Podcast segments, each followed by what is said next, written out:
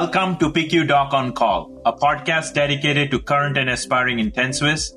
I'm Pradeep Kamath, coming to you from Children's Healthcare of Atlanta, Emory University School of Medicine. Today, we are joined by two wonderful clinical pharmacists, Whitney Moore and Stephanie Yasheshko.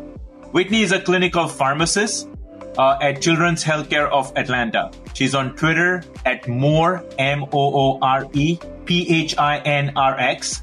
Stephanie is a pediatric lung transplant clinical pharmacy specialist at Cincinnati Children's Hospital Medical Center. We are so excited to have you both on PICU Doc on call. My name is Rahul Damania, and I'm a pediatric intensivist at Cleveland Clinic Children's Hospital. I want to welcome everybody to PICU Doc on call, where we focus on all things med-ed in the PICU. Our podcast focuses on interesting PICU cases and management in the acute care pediatric setting. So let's go ahead and get into our episode. Welcome to our episode of an 18 year old immunocompromised patient with headache and sore throat. Here is the case presented by Rahul.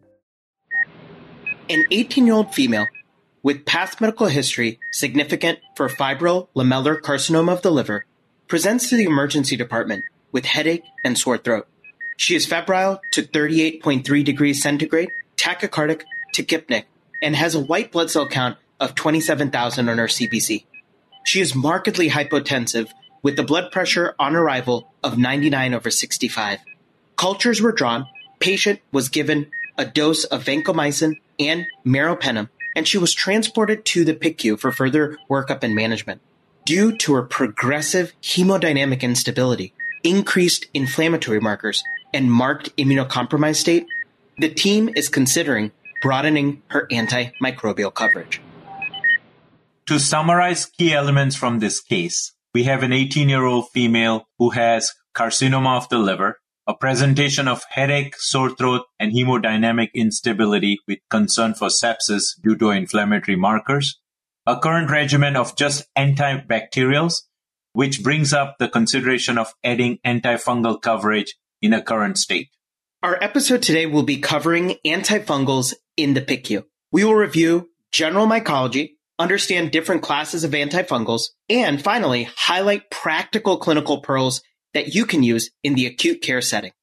As mentioned, this patient has risk factors for immunocompromised state due to underlying liver condition. As we dive deeper into antifungals, Whitney, can you please give us an overview of common fungal pathogens in the PICU? Sure. So before we discuss the major drugs, it's important that we take some time to briefly review the most common fungi we encounter clinically, since it's hard to choose the right agent when you don't know exactly what you're treating. Clinically, Candida is probably the most common fungal pathogen encountered, especially in warm, moist environments. It is important to determine what type of species is growing. The three major species known to cause infection are Candida albicans, glabrata, and krusei. But it's important to differentiate these species when identified, since they have different resistance patterns. Cryptococcus is another type of fungus that is known to cause meningitis or fungemia, especially in immune compromised or cirrhotic patients. Both Candida and Cryptococcus are classified as yeast on gram stain. Treating Cryptococcus will require use of an agent that has good penetration to the CNS. Endemic fungi known as Coccidia, Histoplasma, and Blastomyces are known to cause disseminated infections in immune compromised hosts. However, each fungi is associated with a different geographic region in the United States. With that being said, it is also very important to consider your patient's exposures and recent travel history. And finally, there are two major molds that have the potential to be pathogenic. The first is Aspergillus, which is identified as hyphae on gram stain, is well known to cause invasive pulmonary infections in the immune compromised, specifically those who are neutropenic and or those who have received a lung transplant. Cystic fibrosis patients are also well known hosts to Aspergillus. The next mold is Mucor. Mucor has the propensity to cause an aggressive infection that necessitates surgical debridement. While rare, you can see this pathogen affects patients who are diabetic, neutropenic, on chronic steroids or other immunosuppressants, or who have just sustained a trauma. So now that we have a background on fungal pathogens and who they most commonly affect, let's now dive deep into the medications we have available to treat them. But first, let's circle back to our case. So while cultures remained negative for bacteria, patient's headache and sore throat worsened, congestion developed, and ENT was consulted to evaluate nasal cavities, which appeared concerning for necrosis. Patient was then taken to the OR for investigation and debridement, and fungal cultures were taken. After close consult with ID, the recommendation was made to empirically treat with liposomal amphotericin B at 10 milligrams per kilo IV once daily due to CNS concern and immunocompromised host status. As mentioned in the case, the patient was started on amphotericin B. Let's take a step back and review some key classes of antifungal medications commonly used in the ICU. So as a big picture, we're going to be covering three major classes, polyenes, azoles, and echinocandins. Whitney, do you mind highlighting our first class, the polyenes? Of course. So the first class of antifungal agents that we will discuss are the polyenes. Within this class, there are two agents that we encounter clinically, amphotericin B and nystatin. These two agents bind to ergosterol in the fungal cell membrane to disrupt fungal cell permeability and cause rapid cell death. For the purposes of this podcast, we will focus our attention on amphotericin B as this agent is a broad spectrum IV antifungal agent used clinically to treat most all fungal infections, including Cryptococcus, Aspergillus, Fusarium, and Mucor. However, this medication is known for its many toxicities, including electrolyte derangements, headaches, fevers, and renal impairment.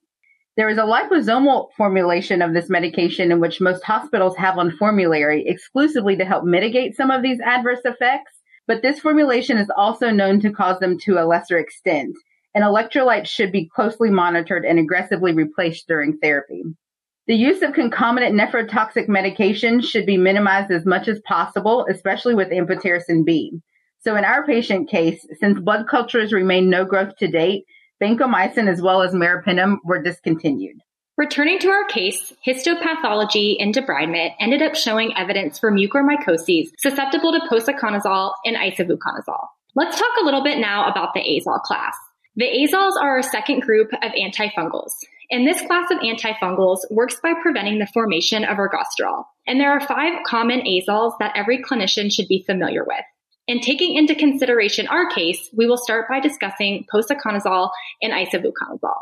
Posaconazole is a broad spectrum azole that covers all of your candida, as well as both aspergillus and mucor. It is available both IV and orally in the forms of tablets and a suspension. The oral formulations are not interchangeable since the oral suspension does have erratic pharmacokinetics, given that it is highly lipophilic and difficult to absorb. Therefore, it is recommended to use the tablets when able, especially given their convenience of once daily dosing. Otherwise, the drug does require therapeutic drug monitoring to ensure that the patient is achieving adequate levels. The target trough concentration for adequate posaconazole prophylaxis is greater than 700 nanograms per milliliter and greater than 1250 nanograms per milliliter for treatment, drawn approximately five to seven days following medication initiation. Like most all other drugs in this class, posaconazole is a strong inhibitor of CYP3A4 and P-glycoprotein inhibitor as well.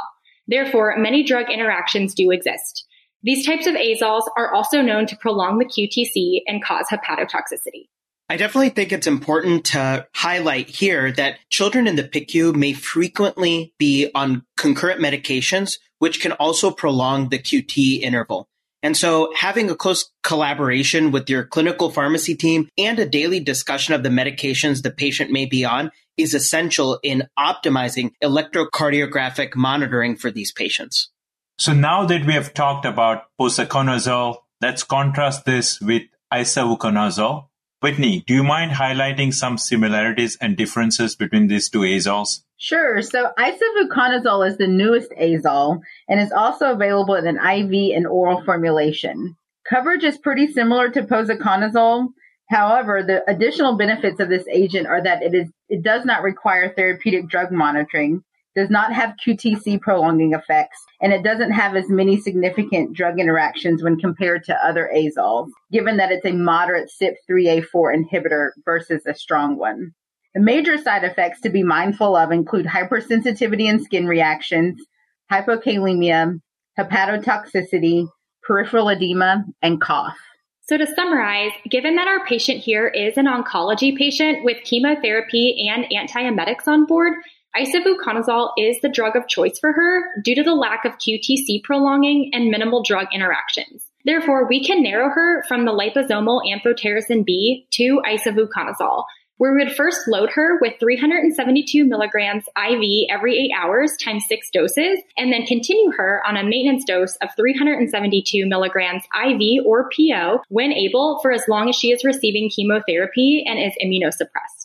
Okay, so far we have covered posaconazole, isavuconazole, and now let's go ahead and close out this class by highlighting a very commonly employed agent, voriconazole. We'll also be talking about itraconazole and fluconazole. So while our patient was growing mucor that was susceptible to both posaconazole and isavuconazole, another agent to highlight here is voriconazole. So while it does not cover mucor, it is the drug of choice in the treatment of aspergillus and has good fusarium coverage as well. It is also available in both IV and PO formulations, which can be converted one to one. However, it does have the most toxicities compared to any of the other azoles, which can include hallucinations, visual disturbances, and phototoxicity. Therefore, therapeutic drug monitoring is essential with a goal trough level of about two to six micrograms per milliliter. Absolutely, Stephanie. I also want to highlight itraconazole. This is the azole most commonly used to treat histoplasma and blastomyces. It can also be used as a prophylactic agent for aspergillus. It is only available orally as a solution in capsule, but they are not interchangeable. The capsules must be taken on an acidic stomach and with a full meal, while the solution needs to be administered in a fasting state. This drug is also monitored with a serum trough concentration goal level of greater than 0.5 micrograms per ml. It is important to keep in mind, however, that this agent has two black box warnings. The first is that it may cause negative inotropic properties, which may lead to heart failure, and the other is that it has the potential to lead to torsades. Therefore, it should not be used in patients with a history of heart failure and or ventricular dysfunction. And finally, the last azole and most narrow azole we're going to discuss is fluconazole. Fluconazole is the drug of choice for Candida albicans, Cryptococcus, and Coccidia. This drug is available both IV and orally with a one to one conversion and distributes everywhere in the body, including the CNS. Our final discussion will be on echinocandins. Stephanie, how do these agents work? Yeah, so these agents work mechanistically by inhibiting 1,3 beta D glucan synthase, which is also involved in the synthesis of the fungal cell wall. There are three agents in this class caspofungin, micafungin, and anidulafungin. All three are available IV only, have similar spectrum of activity, which is essentially all Candida, as well as aspergillus, and are dosed once daily. The great thing about these agents is that there are very few drug interactions and they do not require therapeutic drug monitoring. To summarize our discussion today, we spoke about major classes of antifungals, polyenes, azoles, and echinocandins. While each of them have their own specific coverage, it is important to also monitor for side effects and toxicities. Working closely with your clinical pharmacist and infectious disease physicians is a high fidelity strategy to optimize therapeutic treatment. Also, in the spirit of antimicrobials, I would like to add that if you have not checked out our prior episode, episode number 23, entitled PICU Bugs and Drugs, I would highly recommend you listening to this episode. This episode covers the rational use of antibiotics in the PICU, and it'll be a great complement to today's episode.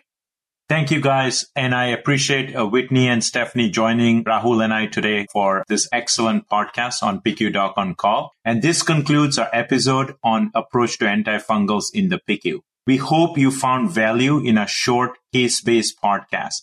We welcome you to share your feedback, subscribe, and place a review on our podcast please visit our website, picudocOnCall.org, which showcases our episodes as well as a Doc on Call management cards. PICU Doc on Call is hosted by me, Pradeep Kamath, and my co-host, Dr. Rahul Damania. A special thank you again to Whitney Moore and Stephanie Yasheshko for joining us today and sharing their expertise. Stay tuned for our next episode. Thank you.